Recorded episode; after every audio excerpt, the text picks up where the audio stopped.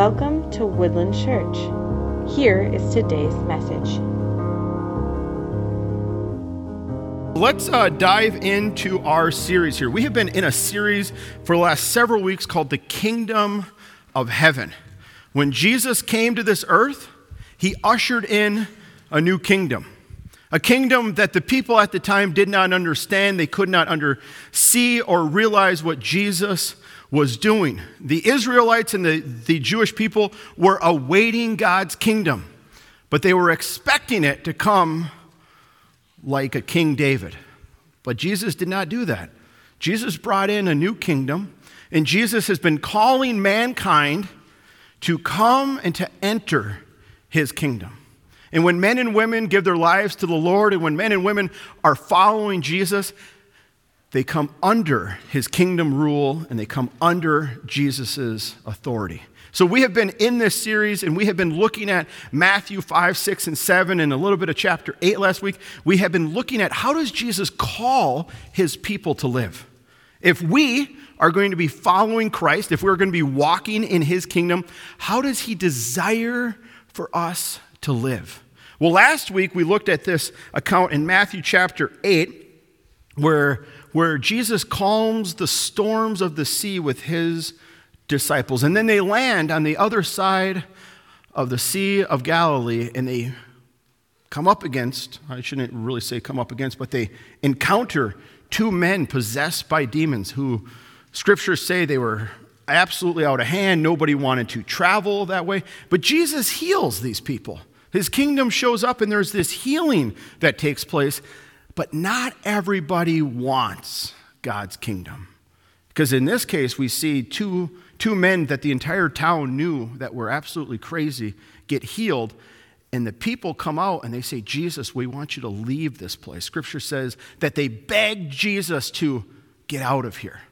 Well, we want to continue on the kingdom this week, and actually, this will be our last message on the kingdom of heaven. I Maybe some of you might be excited about that because we have been in it for quite some time, but this is something that I do want us to be coming back to because I think as a believer, we need to be reminded constantly whose kingdom we belong to.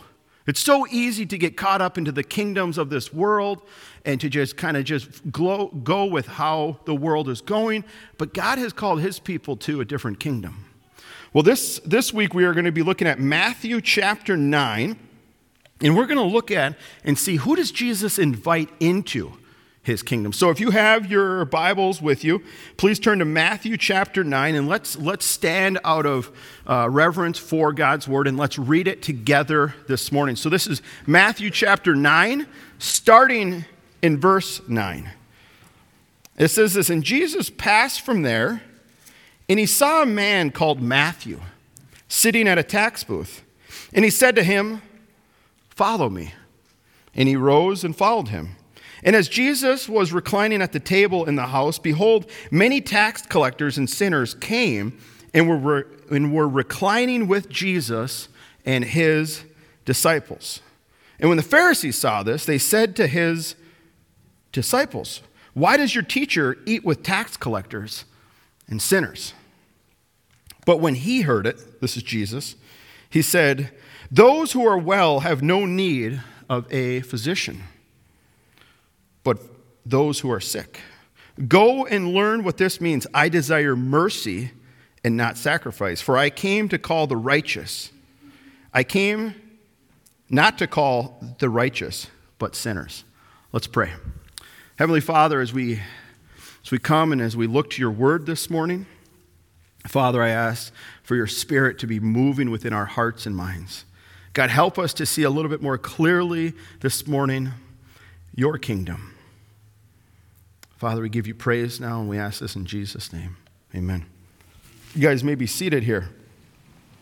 So, Jesus calls this man by the name of Matthew. In verse 9, it says, And Jesus passed from there, and he saw a man called Matthew sitting at a tax booth. And he said to him, Follow me. And the scriptures give us brief words. It says, And he rose and followed him. But we see Jesus calling this man by the name of Matthew. And I want to kind of give you a, little bit of glimpse into who this Matthew is this morning because this is an important thing within this story here. This Matthew, it's very interesting. You guys, um, there may be one or two of you here that loves to study history and loves to study the Roman history. Uh, it's very interesting at this time period. So, at this time period, I just want to remind you you've got the Jewish people, you've got the nation of Israel, and the Romans rule over them. Romans are in charge. The Jewish people, not in charge. Okay? The Romans were. But what the Romans would do is when they would come and conquer a territory, see, there wasn't enough Romans to conquer the entire Mediterranean area. But what they would do is they would have a fierce army and they would come in and they would conquer a people, and then they would take those people and put them into Roman jobs. And this is who we have here. We have Matthew. He's a Jew by his heritage, and he's from Israel. He has that heritage there. The Romans came in conquered Israel, and then they would hire Jewish people to carry out their jobs. So we have here, we have Matthew, who is a tax collector. And now, being a tax collector at that time, it's a little bit different. When I think of a tax collector, I think of like you know, the like IRS, like just like collecting our taxes. It wasn't, he wasn't a tax collector like collecting on income tax. They believed that he was a tax collector collecting on like trade goods. So when new goods would come into this area, into this region, they would have to pay taxes on it. And he was a guy that was hired by the Romans to collect the taxes. Now, it's very interesting. If you're working for the Romans, very good job. I'll just let you know this. If you're, if you're part of the Roman system, you've got good pay, you've got the Roman army there to protect you, you're kind of one of them. But there's a downside to it. Your people don't like you because you are one of them. And when it comes to the tax collectors, nobody liked them. And we know that this has never changed. We don't like tax collectors today. Uh, not that we have tax collectors coming to our door, but you know, nobody really enjoys them. And the tax collectors, they were also known as people that would also line their own pockets. So, because you're collecting money on these goods coming in, you could sometimes charge a little bit more. And guess what? The person paying taxes, they couldn't fight it. You had to pay it. And then the tax collector would give it to the Romans and put a little bit into his own pocket. So, this is Matthew here, and I give you this background because we need to kind of understand who Matthew is. The Jewish people do not accept them. Though Matthew is a Jew, though Matthew comes from the Jewish heritage, he is not accepted within his own society because of his ties to the Romans. So, when Jesus comes and sees Matthew and says, Matthew, follow me, we need to understand the society norms at the time. And I've been, I've been kind of like thinking about this is like, who does everyone in our society kind of despise? Because the tax collectors were despised. Like, we need to really see this clearly. Like, they, they were not welcomed by the other Jewish people, they did not enjoy them. Like, everything about them, they were despised because of, their, of them robbing Jewish people and working for, for the Romans. And as I was thinking about this, it's kind of like in our era, like politicians. Like, like, let's just be like really honest. Like, I don't know too many people that really enjoy politicians these days. Whether, and I'm talking about on both sides of the aisle, like nobody really enjoys politicians. And this is who Jesus invites to come and to follow him. But there is one thing that is left out of this story. Now, Matthew, the tax collector, he ends up and you may or may not know this, but the Gospel of Matthew is written by this tax collector. Matthew leaves out a very important, you could say almost phrase on this account. So Matthew's writing this account of him coming and following Jesus. But look at Luke chapter 5. We see the same account, but look at how Luke writes it. This is Luke chapter 5, verses 27 and 28. And he says, After he went out, he saw a tax collector named Levi which is also Matthew, sitting at the tax booth. And he said to him, Follow me. And leaving everything, he rose and followed him. we get this little bit of a better picture of who this Matthew was and what the cost of Matthew following Jesus. We've got a quick video if you have ever seen The Chosen. They're going to pull it up here, and uh, uh, Joey's going to hit the lights and try to get the sound. But they show this account in this, and I want to show this to us this morning.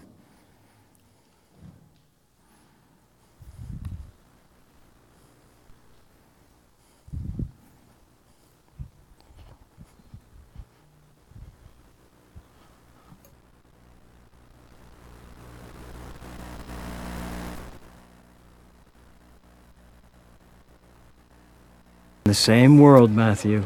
Next. Besides, what else are you going to do with a mind like yours?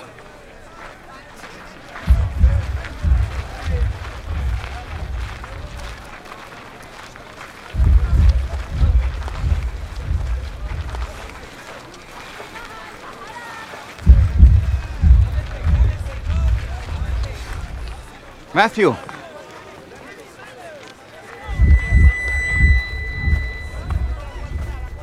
Matthew, son of Alphaeus.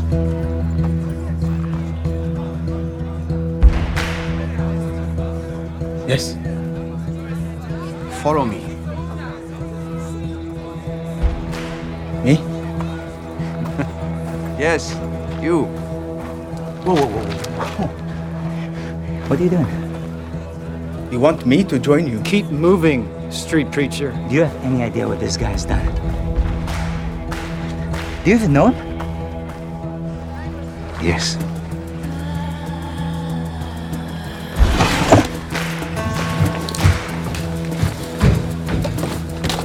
Listen, I said to. You! What are you doing? Where do you think you're going? Guys, let me go.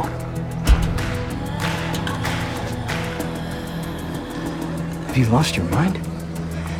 You have money. Quintus protects you. No Jew lives as good as you. You're gonna throw it all away. Yes.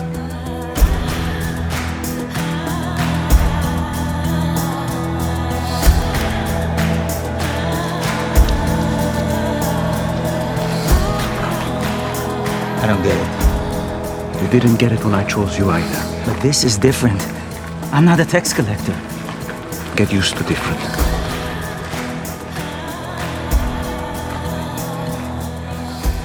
I'm glad we passed by your booth today, Matthew. Yes. Shall we? We have a celebration to prepare for. You will regret this, Matthew. What's the tablet for?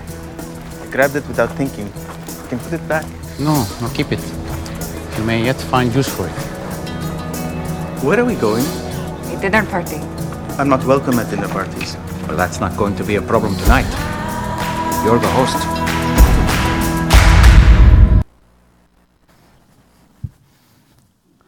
I love that account that he gives there. I like how even Matthew has his little notebook with him, and he's the one who ends up writing the Gospel of Matthew. Now, it's interesting. When Jesus calls Matthew, Matthew has no idea how things are going to turn out. Matthew's life at this given point in time, very successful life. Within financial terms, within society terms, within the Roman world, very well off kind of guy. And then this Jesus comes along, says, Matthew, follow me. In Luke's version, it says Matthew leaves everything and follows him. And Matthew had no idea what was about to take place within his own life. This is what I think is so amazing about the call that Jesus gives to mankind. That Jesus gives this call not just to Matthew, but to all of mankind follow me. But nobody knows how this is going to end. Right? Like Matthew sees him and follows Jesus. Matthew had no idea that he was going to fall deeply in love with Jesus. That he was going to follow him for three years and then watch his Savior get hung on a cross. Matthew had no idea. He had no idea that Matthew would end up seeing Jesus die on the cross and then three days later rise from the dead and then have his Savior say, Matthew, I'm going to send you to the ends of the earth. Matthew had no idea that in according to church history that he would become a missionary and leave Jerusalem and travel to many parts of the world and then one day die a martyr's death by being speared. Matthew had no idea on that day. But this is the call of the kingdom. The kingdom of God comes and he calls mankind, just like he calls Matthew. And as Jesus comes and says, Follow me. Matthew, with his limited knowledge, with his limited thought of, like, I don't even know what this means. I've heard of this Jesus. I've heard of maybe some like miracles. But this Jesus comes and he says, Follow me, Matthew. Now, the story continues here in Matthew chapter 9, and, and I like how they give reference to they're going to Matthew's house because in chapter 9, verse 10 of Matthew, it says this it says, And Jesus reclined at the table in the house. Behold, many tax collectors and sinners came and were, were reclining with him and his disciples. It doesn't say it here, but in Luke's version, it gives us the awareness of where they are. They're at Matthew's house. So Jesus calls Matthew, and Matthew is now having a party. And it's interesting here that it says many tax collectors and sinners came for the party. One thing within this time, if the Jewish people saw a bunch of tax collectors gathering, like, first of all, tax collectors, I've already said, were despised.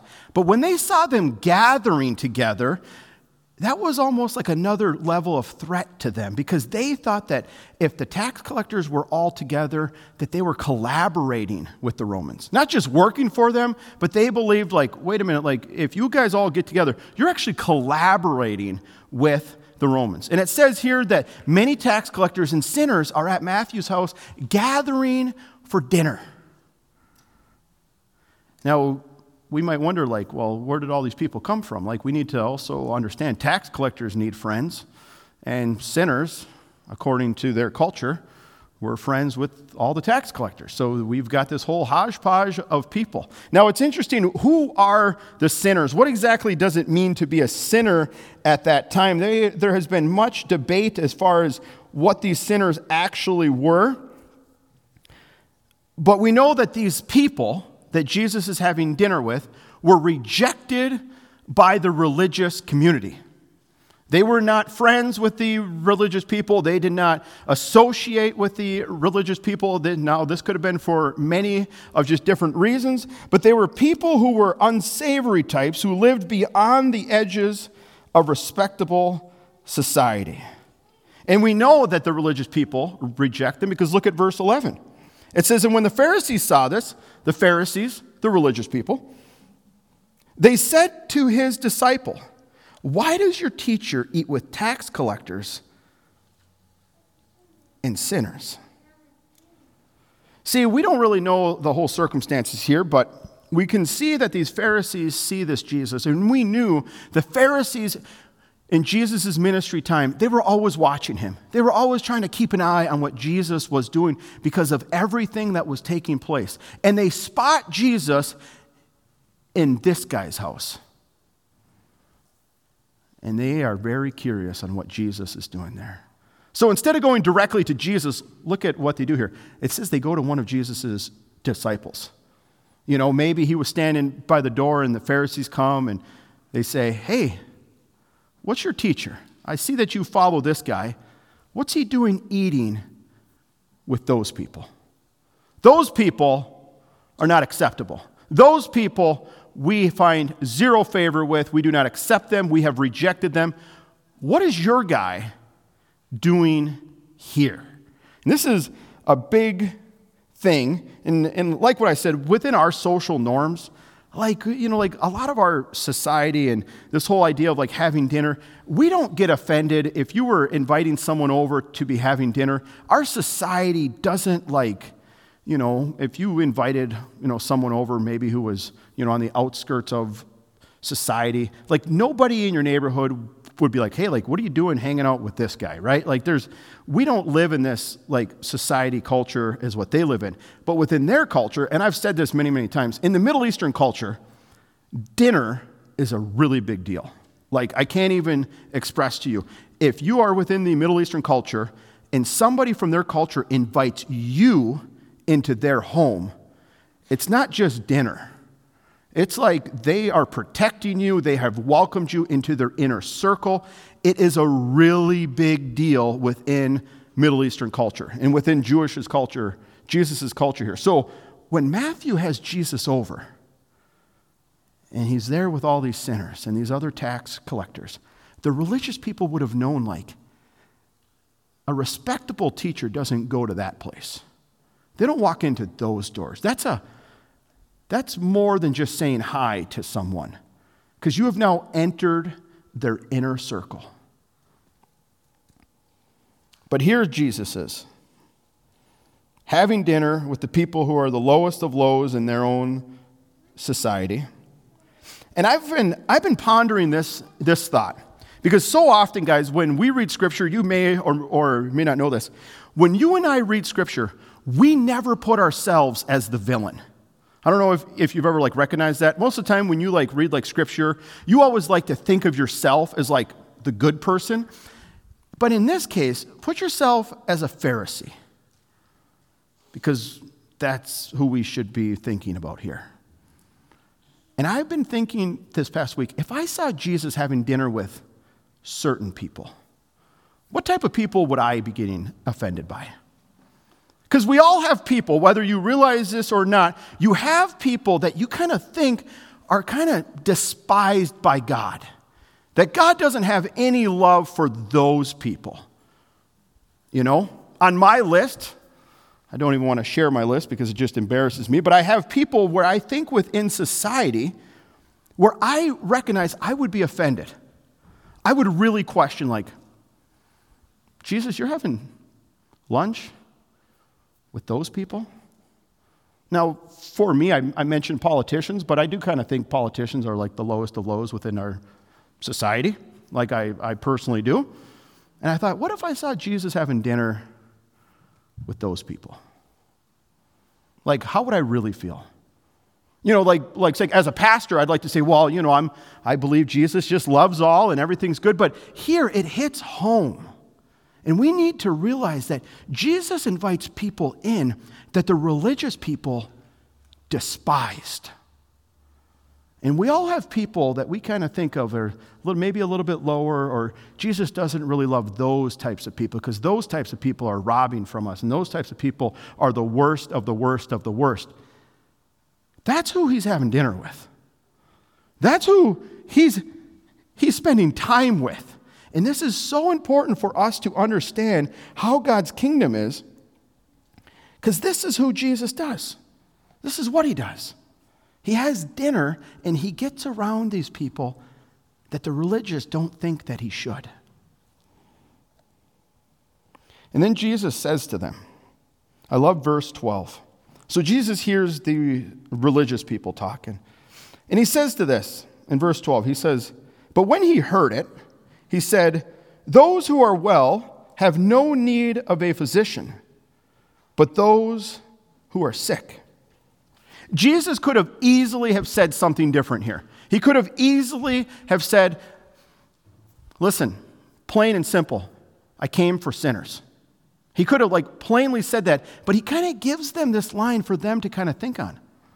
Those who are well have no need for a physician, they could have been looking into this dinner party and been thinking, no one in this household's sick right now, Jesus. What are you talking about?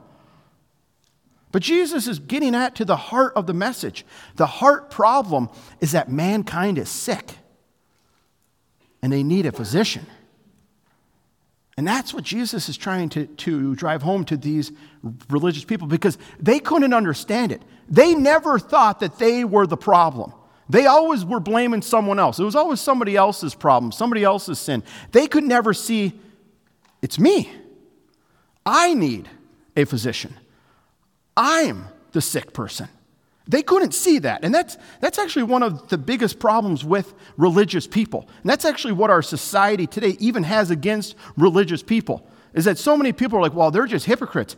It's because so many people do not realize how sick and how badly and desperately they need a physician. Well, Jesus doesn't just leave them there. In verse 13, Jesus says this to them. He says, Go and learn what this means. Why don't you just uh, like pause right here too, because I want to give you, I realize I do give you a lot of historical background, but it's so important to understand how this is taking place. The Pharisees were the most educated people within the religious society. They, they went to school, they were raised at like little, uh, little children here all the way up. They were like, they had learned and learned and learned. They were highly educated, highly schooled. And then Jesus says this to them want you to go and learn. Major slap to the face. Because in their mind, we've already learned. But Jesus says this He says, Go and learn what this means. I desire mercy and not sacrifice. For I came not to call the righteous, but sinners. Jesus is, is actually paraphrasing Hosea 6 6, and they would have known this. Hosea 6 6 says this He says, For I desire steadfast love and not sacrifice, the knowledge of God rather than burnt offering. Jesus says to these religious people, He says, Listen, I want you to go and learn these words. I want you to understand what this means.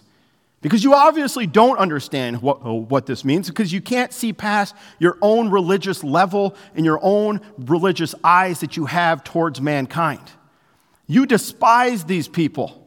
But I'm telling you, when Jesus' kingdom come, and when it came, Jesus is saying this to the religious people so that they can understand this is how God's kingdom operates. He desires mercy and not sacrifice. The religious people at the time, they knew sacrifice. I don't know if you've ever, uh, if you're reading Bible in a year along with us here, I don't know if you've gotten to Leviticus yet. Um, it's one of the best Old Testament books if you've, if you've never read that. That's, that's a joke for some of you who actually have read the book. But the book of Leviticus is all sacrifice. Literally, you read it, and it's like, if you do this, you got to sacrifice this animal. And if you do this sin, you must do this animal. And it's sacrifice after sacrifice after sacrifice. For the Jewish people, they understood sacrifice. Okay, this wasn't anything new to them. They knew this plain and simple because for certain sins, there were certain animals that would need to get sacrificed to cover up their sins. So when Jesus says here, I desire mercy and not sacrifice, the religious people only knew sacrifice. They thought that that's what God wanted. And I feel like some of us today kind of feel that way. That we think that God's desire for our life is purely sacrifice. Well, if I'm going to follow Jesus, I got to sacrifice. If I'm going to be part of this, I got to just live a life of, of just sacrifice. Well, I, I don't really want to do that, but I will sacrifice. Now, part of following Christ is us living a life, being devoted to Him and saying, Jesus, whatever you call me to do, I will do. I will live and I will honor you. But Jesus is pointing out something to the very heart of who God is that he desires for people to show mercy towards other people. The religious did not get this, they could not comprehend how do I show mercy to someone? How do I show mercy to someone if I'm really honest, I kind of despise? Am I willing to, I don't know, maybe invite them into my life? Am I willing to go to them? Am I willing to spend time with them? And this is what we have to really understand here, church. And this, like I said, it's so easy to think we're not the religious people, you know, you know, we're not that, that pious and, you know, like that way. If we're really honest, we can be. And Jesus calls his church and he calls those who are living in his kingdom to live radically differently. The religious people categorize people. Well, you're clean and you're unclean, and you're this and you're that. And Jesus shows us a completely different way. He comes, he reaches out to Matthew, who even his disciples would have hated. I liked how that video clip like made that clear. The disciples, they would have hated this Matthew guy too. Jesus reaches out to him and invites him to partake in his kingdom. And I think we need to realize that this is who our God is. All of mankind, every human being, whether the worst of worst sinners or if you think is a saint, Jesus comes to invite all of mankind into his kingdom with the worst backgrounds, with the best backgrounds.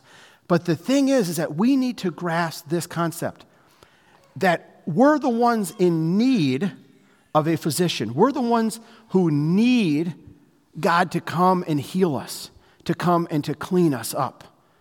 And I, I just want us to be a church that will always live in a way that understands what we actually need.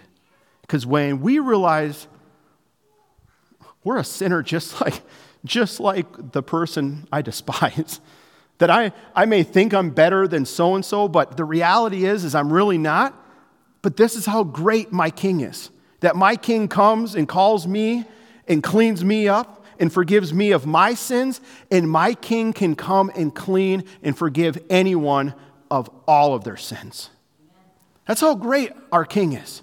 And that's what Jesus is trying to get at to the religious people at this time. They're so upset that he would possibly be around those people. I don't spend time with those people. And Jesus says, I do. And I think for us, we need to be very, very careful right now in the society we are living in. You guys may or may not realize this, but the, the world we are living in is very divisive right now our society, our news, everyone wants to put somebody into some sort of category and then pin those categories against somebody else. And I would just say, as a church, as a follower of Christ, we can't buy into those lies, into that just absolute terrible type of thinking. We need to see people as how God sees people.